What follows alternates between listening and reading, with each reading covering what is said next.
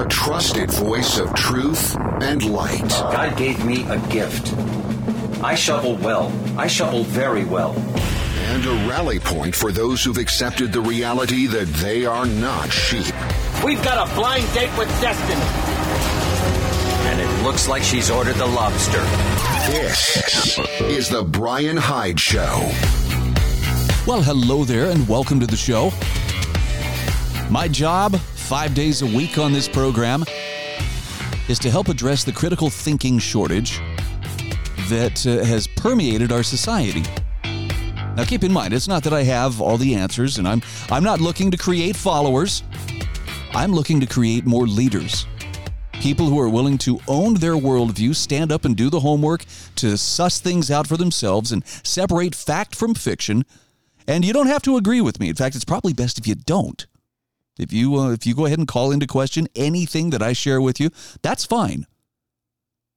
And it's fine because I trust you to ultimately be the one who is your own fact checker and who decides, you know, what is what. I've been thinking a little bit about, uh, you know, what it means to be a free thinker in, in today's society. And I admit, you know, for, for a lot of people, that's not a place they want to go because, let's face it, uh, you know, free thinkers, I think, pay a price in that uh, they're often hated. And sometimes, you know, that sometimes they are personalities who don't uh, necessarily play well with others. I think of some of the I think of some of the people though who a couple of names that come to mind real quick here. And and you know, Ammon Bundy is one of those people who, you know, the, the media and uh, the the established interests, the the the power centers do not like him because he questions you know what they are doing and I think rightly so in many cases. But the media dutifully reports, well, you know, he's a he's an extremist, he's a problem, and uh, you know, a lot of people just take their cue from that. Oh, what? Yeah, I heard he was an extremist, and and they don't really, you know, consider. Well, is is he offering you something, you know, different than just the status quo? Is he just, you know, marching to his own tune? And frankly, that's I think the the problem. Free thinkers step away from the crowd.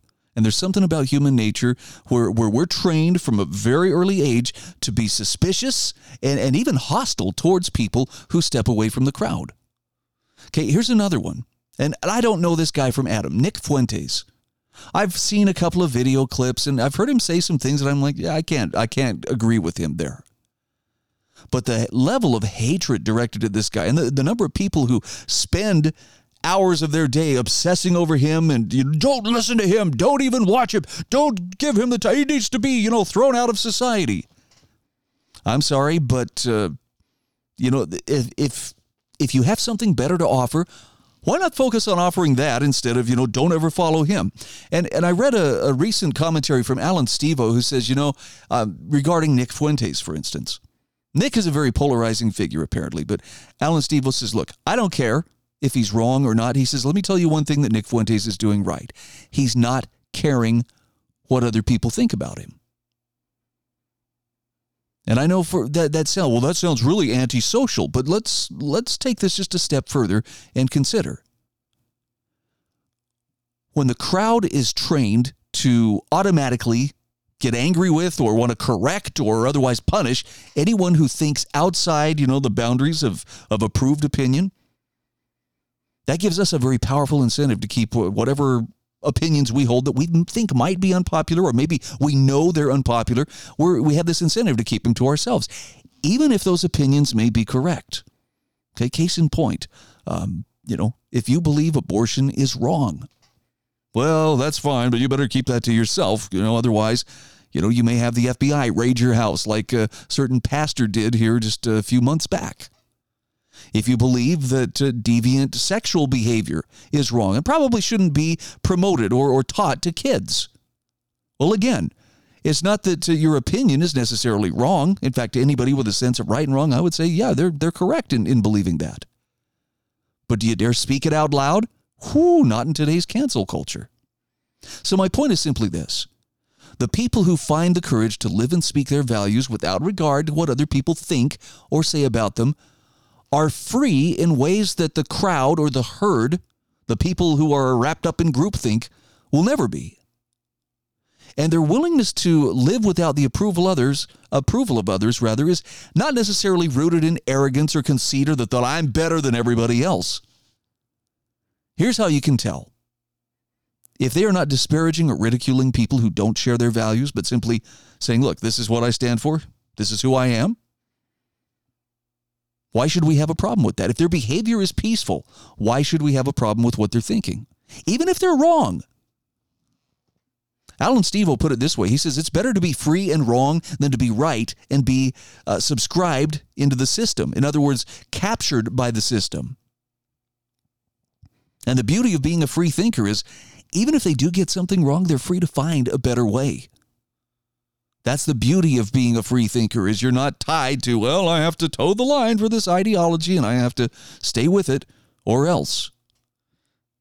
And the folks who rail the hardest against those independent thinkers among us tend to do so for the most part because that free thinking individual has slipped beyond their control. And that's, I believe, that's really what a lot of that anger generates from. Well, this person's no longer able to be uh, intimidated or, or manipulated into conformity.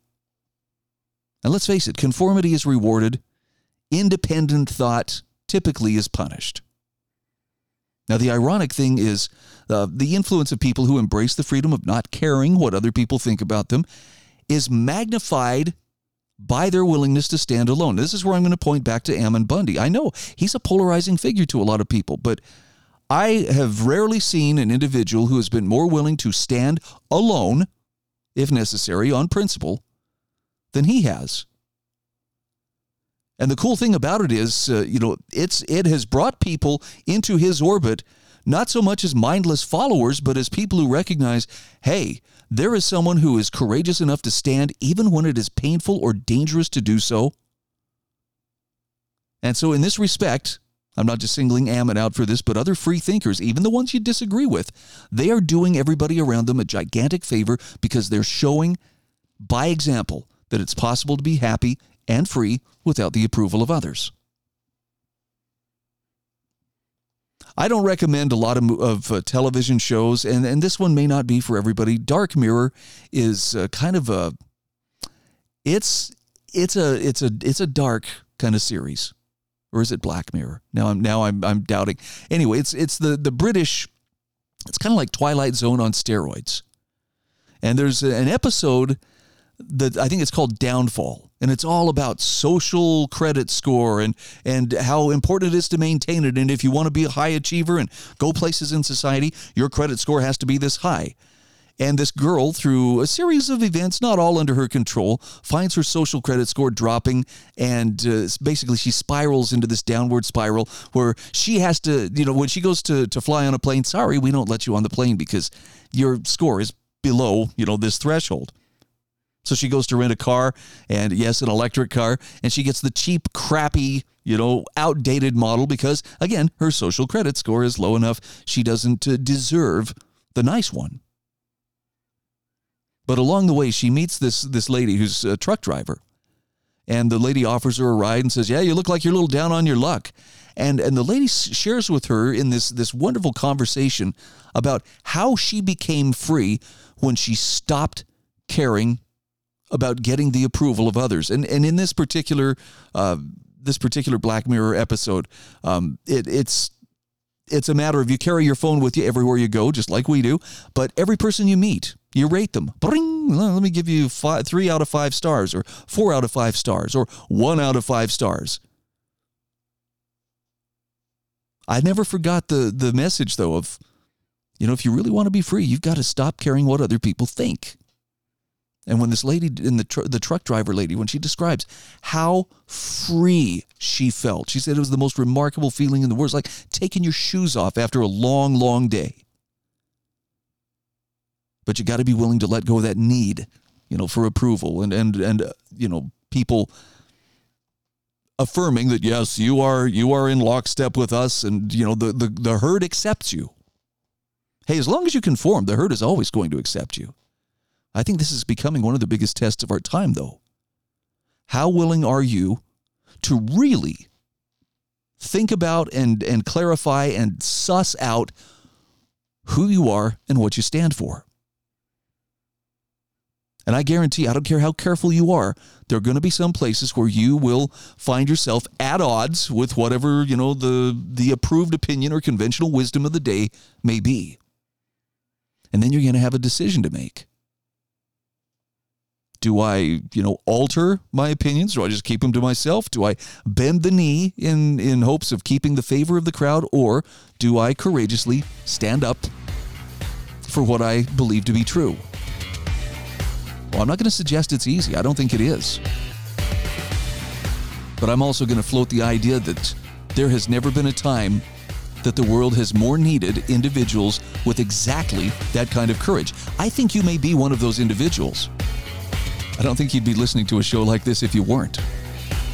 We'll be back in just a second. This is The Bryan Hyde Show.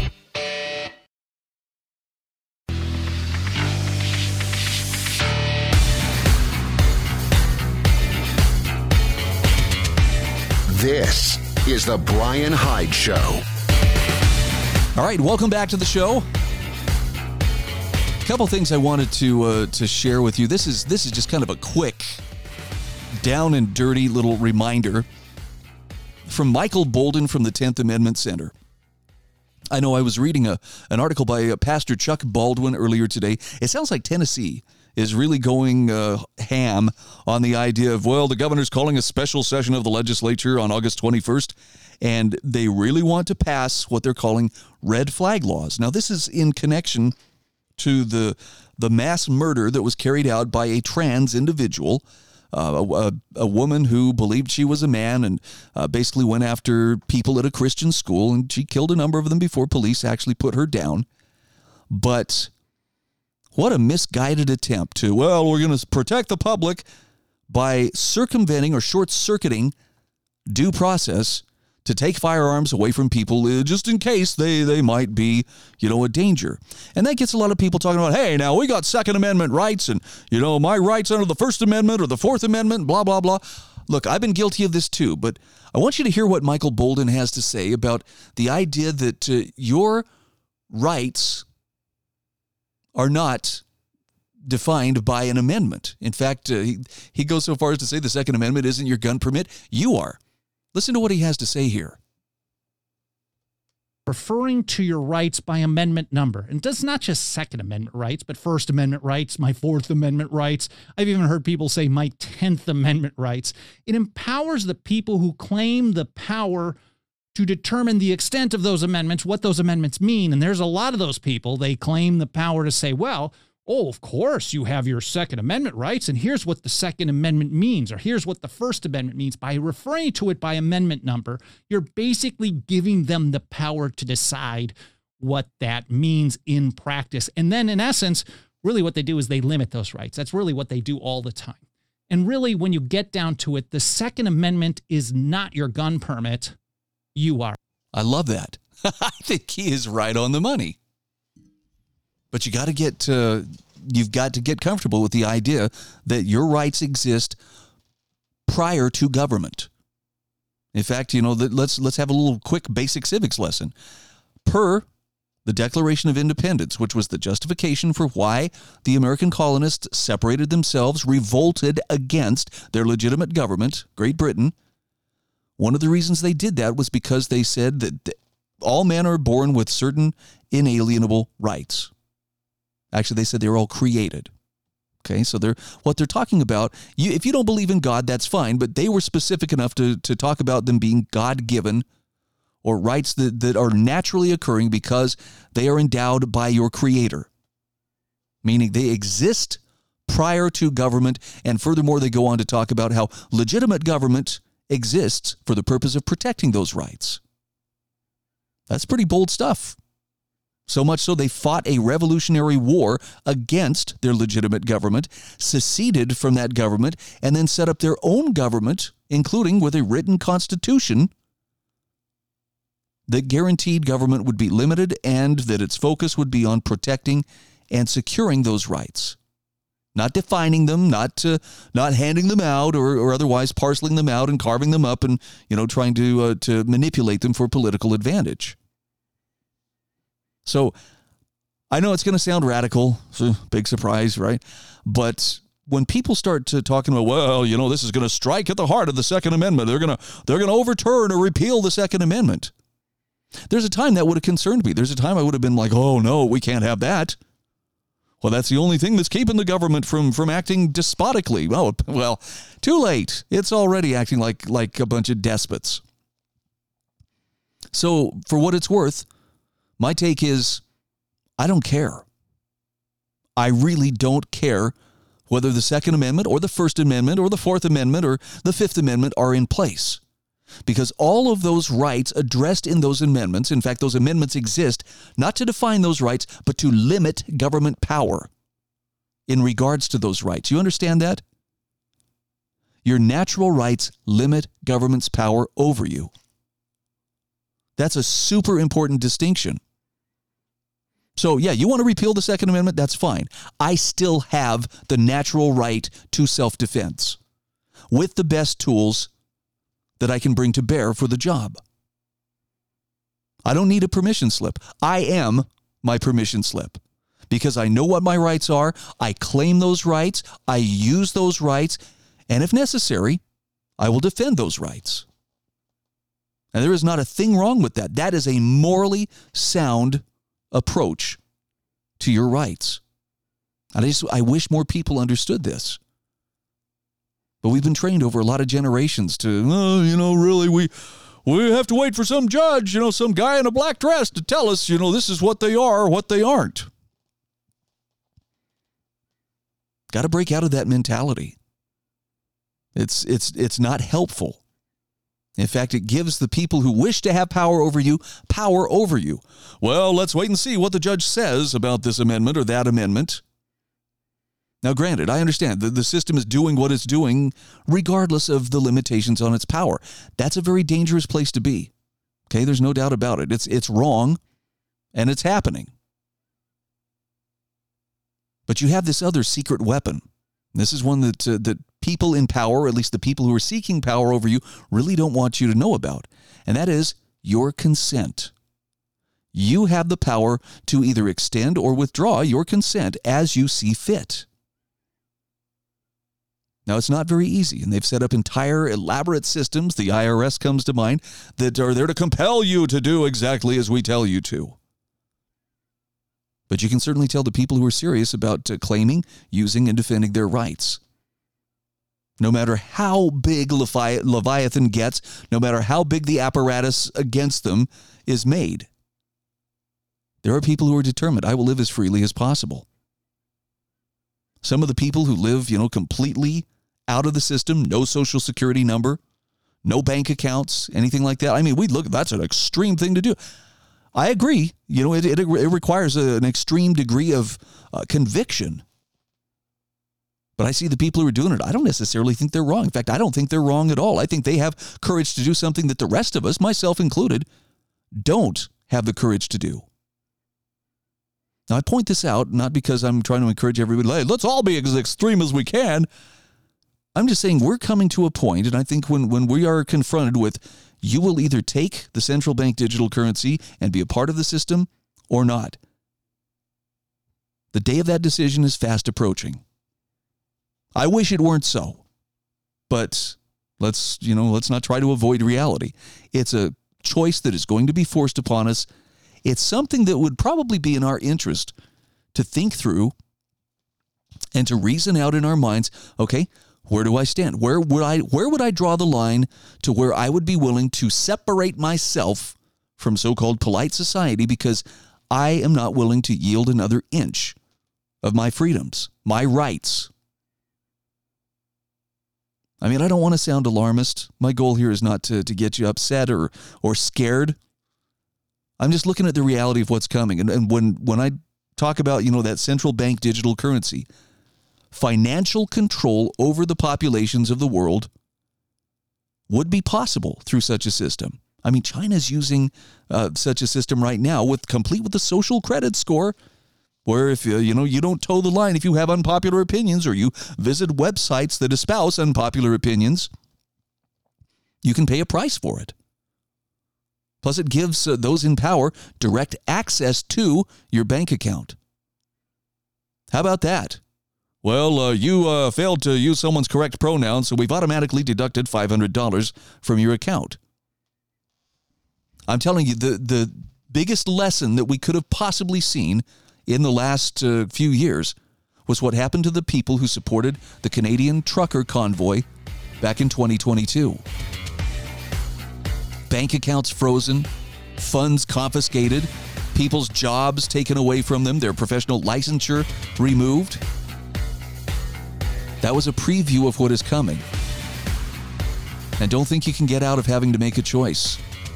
The choice is going to be forced on all of us. Better to make it ahead of time than to wait for it. This is The Bryan Hyde Show.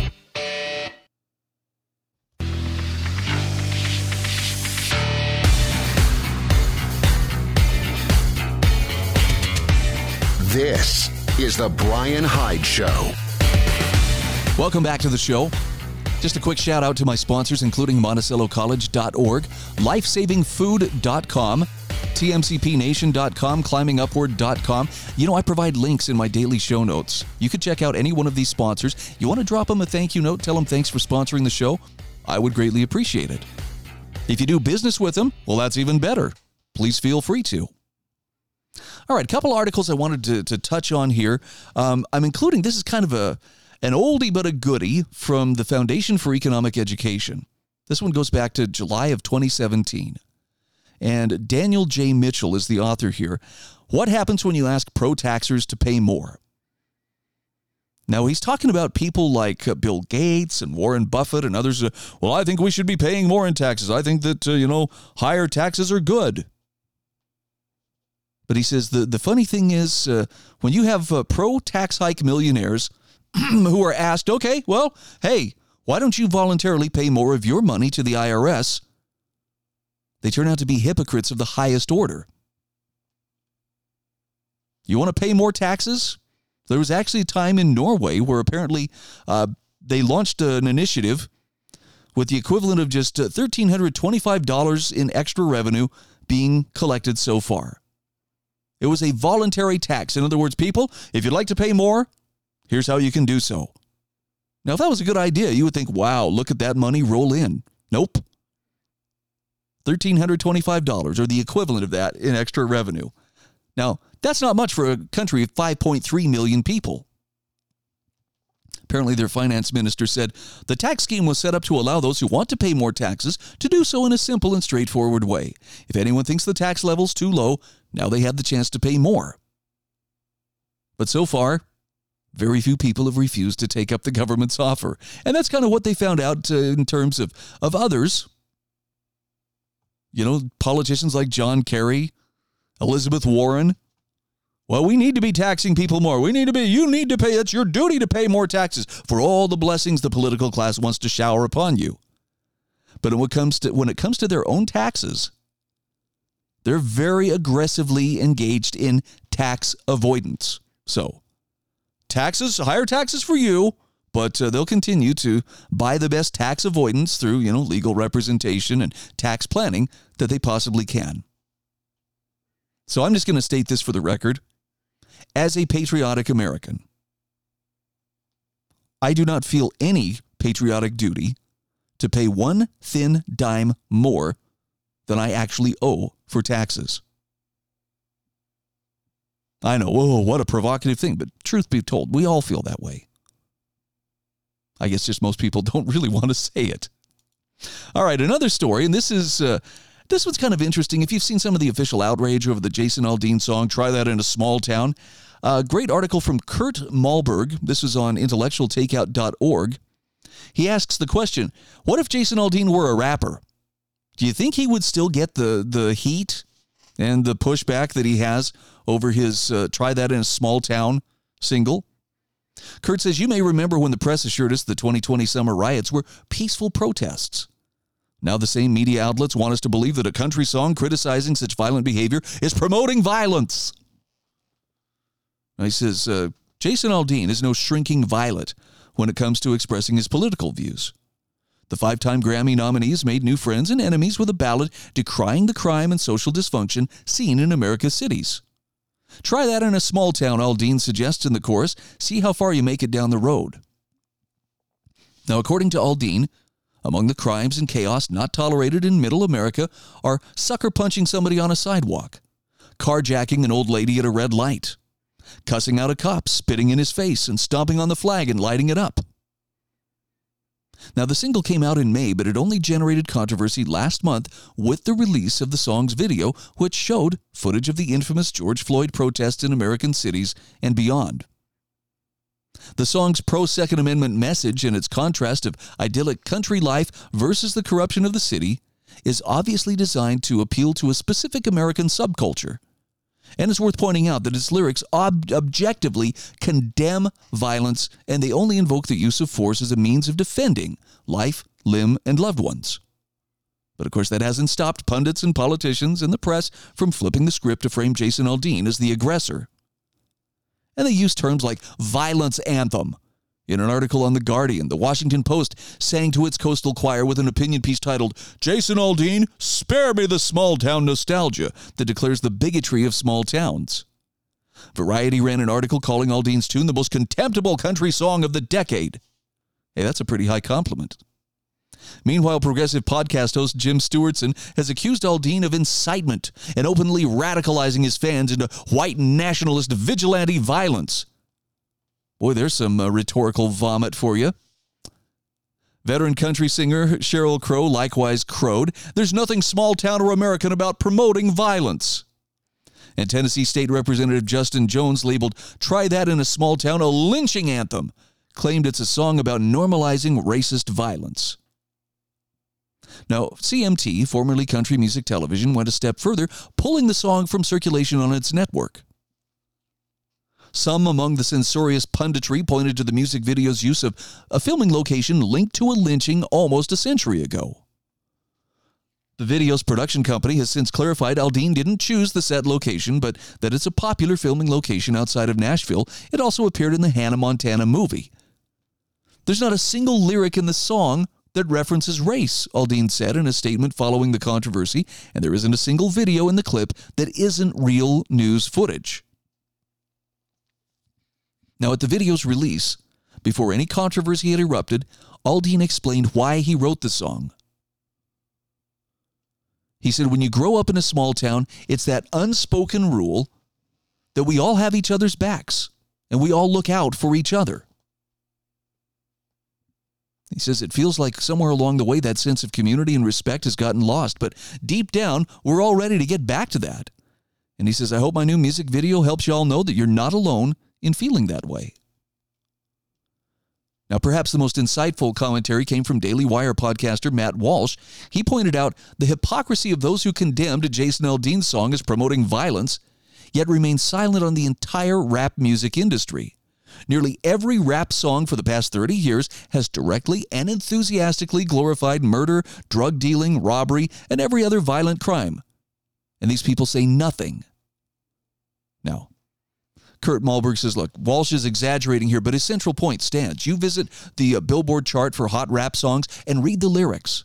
Or if you're unwilling, he says, take my word that with few exceptions, today's top rap songs promote a smorgasbord of social filth, including violence against women, drug use, sexually demeaning themes, unbridled criminality, and too many uses of the N word to remember. Nevertheless, in a pattern that's now all too familiar, middle Americans have voted with their feet. Try That in a Small Town has since peaked at number one on the Billboard Hot 100. That's Aldean's highest ever placement on that chart. And it currently sits at number 21.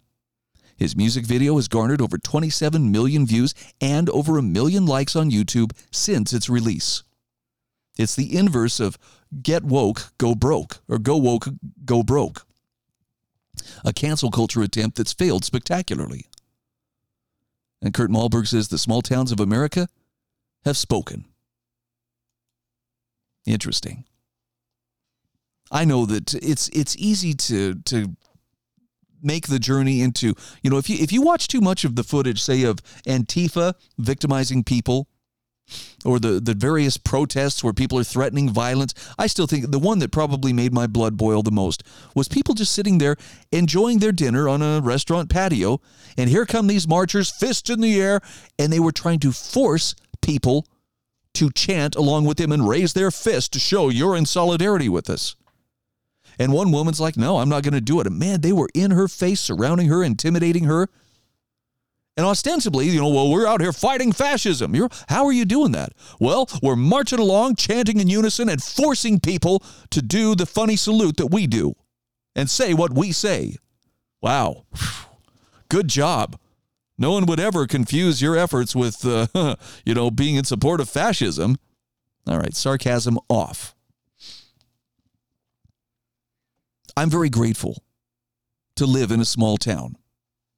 And you know, I, I'm not condemning anybody who lives in the city, but the more I look around at just what what passes for normal in big cities, where you you can't walk around if you have a bag of uh, things you just purchased, you know, if you have a bag of clothing or you just bought a computer at the Apple store and you're you're walking, you know, to to get to the subway or something.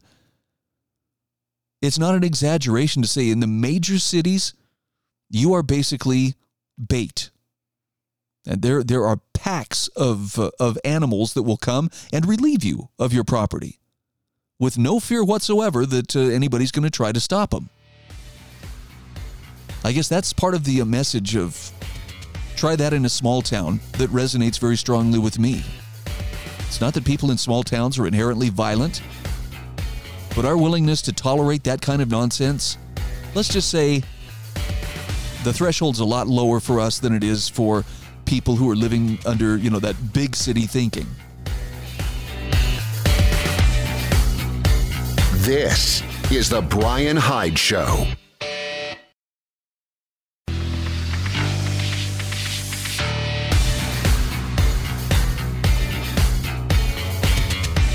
This is the Bryan Hyde Show.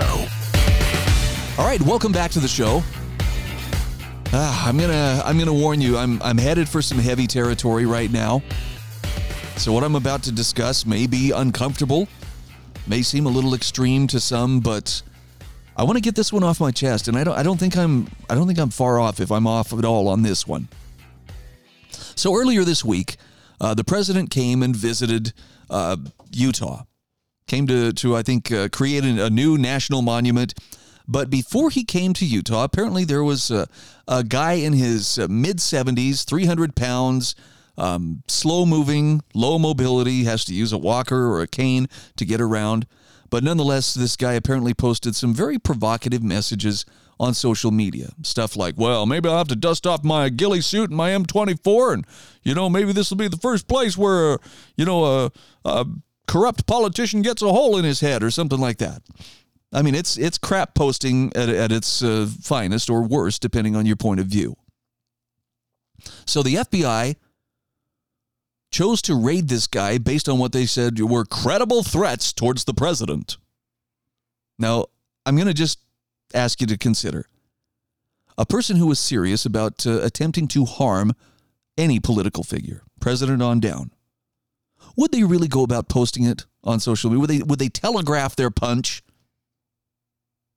I'm not saying it's a good thing to do. I'm just saying, you know, this this guy posted provocative post the FBI because he's a cons- because this guy was a conservative and not a left wing liberal like uh, what's her name Kathy uh, the redhead uh, sorry Kathy I'm not even going to give your last name here but holding up the severed head of Donald Trump or Snoop Dogg or any others but because it was a conservative challenging the most corrupt administration I think that we've ever seen in this nation's history. Well, the highly politicized uh, KGB, I'm sorry, Stasi, I'm sorry, FBI sprang into action and conducted an early morning dynamic raid, SWAT raid on this guy's home. And I know there were people who were being programmed and told by by the media, well, he deserved it. He shouldn't have spouted off. You fool around, you find out, you know, and granted, the guy was the guy was being a gadfly.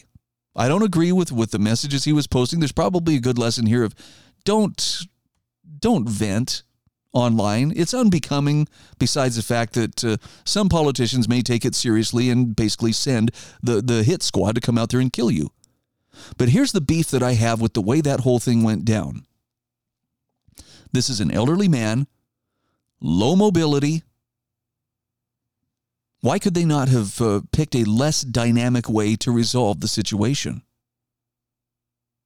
This guy has to go get his mail. He has to go out for groceries or to gas up his car. Why not? Why not just uh, you know call him up and tell him you need to get a lawyer and you need to get down here and and talk to the FBI agents here at your local police station? They chose the most dynamic approach possible, where there is zero margin for error, and I think this is the important part, and where any resistance, the slightest bit of resistance on his part to, to obey what is being barked at him by the members of the SWAT team, is justification for lethal force. So they straight up killed him, drug his body out, left it in the street for hours while they investigated. And and if I'm wrong on this, I'm wrong, but to me that that just seems like there's a message attached to this. And I believe the message is this is a shot across the bow for anybody who would would dare to openly challenge the regime. You mess with the bull, you get the horns. And I'm going to give you some more examples. Actually, this is the article of the day. This is from Michael Herman's Substack. We are all Roger Stone. I want you to keep that, that shooting in Provo in your mind, but Michael writes that reports are surfacing that at multiple FBI offices, they targeted Catholic families as domestic terrorists. Some Catholic families had the audacity to question the curriculum and policies of the school boards and teachers association and were concerned with what their kids were being exposed to at school. Now he asks facetiously, didn't these parents read It Takes a Village? But the bottom line is the government, our government, put average American citizens on FBI watch because these parents decided they felt they knew better than the school board and the Teachers Association about what was best for their own children. Now, did you read that just right? The FBI opened terrorist investigations into Catholic parents. Hello? Hello? Is anybody in there? Where's the outrage? If you saw Tucker Carlson's recent interview of the Capitol Police Chief, then you should be questioning all of January 6th of, as what is known as a false flag operation, or in more understandable parlance, a setup. The crowd was just full of government operatives, government agents, government paid agitators, and the aim was to make MAGA appear to be a threat to our nation. Normal, everyday American citizens who were caught up in the frenzy that was promoted, instigated, and created by government operatives are sitting in a prison cell right now for the crime of wandering through the Capitol building itself, also known as the People's House. Now, one notable exception heard on tape encouraging people to enter the Capitol is Ray Epps, who happens to remain free while so many others sit in prison. The August New York Times, who has spent barrels of ink pillorying the MAGA crowd of that day, actually wrote a piece defending this Ray Epps. Does that make any sense to you? Then you have Roger Stone, a gadfly and self promoting oddity within the conservative community that was accused of our government by our government, rather, of some process crime, some violation of law that amounted to a white collar crime where it's questionable to even find a victim, some code violation or failure to register with the proper authorities. He ran afoul of our over regulated society. Now, Michael Herman says, Look, I'm no fan of Rogers. Some aspects of his personality creep me out a bit. But I don't think at any level he's a danger to our society. But none of that matters. A SWAT team raided his home early one morning in a true show of force to arrest him for the process crime with which he was charged. They went in with high powered guns and woke the man up in his pajamas, this 70 plus year old man. Now, it's a certainty that the, had the authorities called Roger on the telephone or his lawyer and asked him to appear before the courts at some time that week, he would have dutifully complied. A simple, hello, Roger, we have this warrant. We're going to need you to come down to the courthouse for arraignment. And everything could have been done in a gentlemanly fashion, but the government didn't want that. They wanted a show of force. They even alerted the news media at CNN, leaking the raid information so that the arrest of Roger Stone was captured for the major media and nightly news. Now, the arrest was. He says you may not care about uh, Roger, and he says, as I as I said, he's I think he's a bit of an odd gadfly, but the nature of his arrest should chill you to the bone because the arrest was a weaponization of our government agencies that is alarming. Michael Herman says people need to understand, particularly those that applauded when Alex Jones was thrown off the internet and canceled, that it wasn't long before they had Joe Rogan and uh, Tucker Carlson and others in the crosshairs.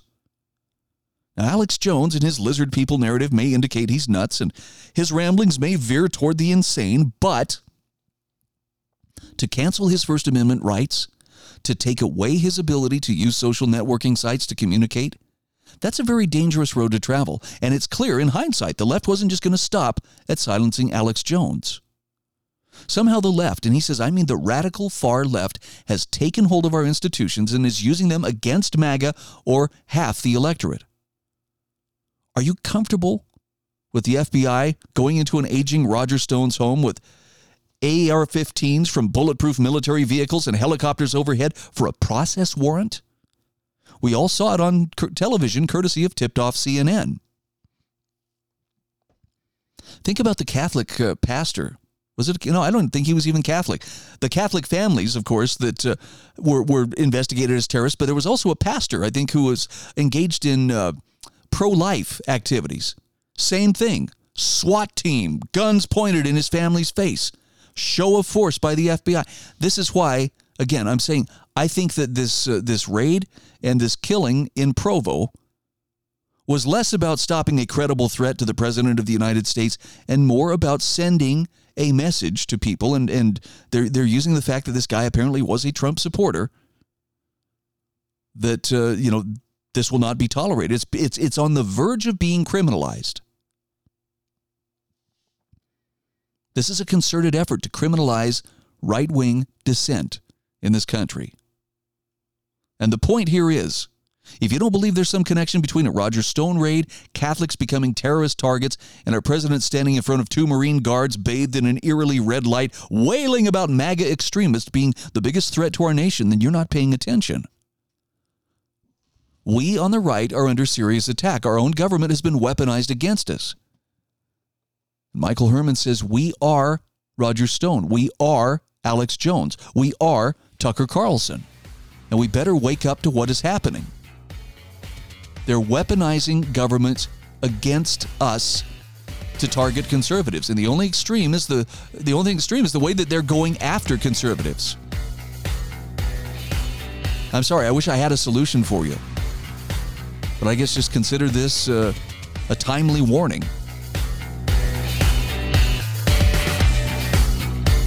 This is the Bryan Hyde Show.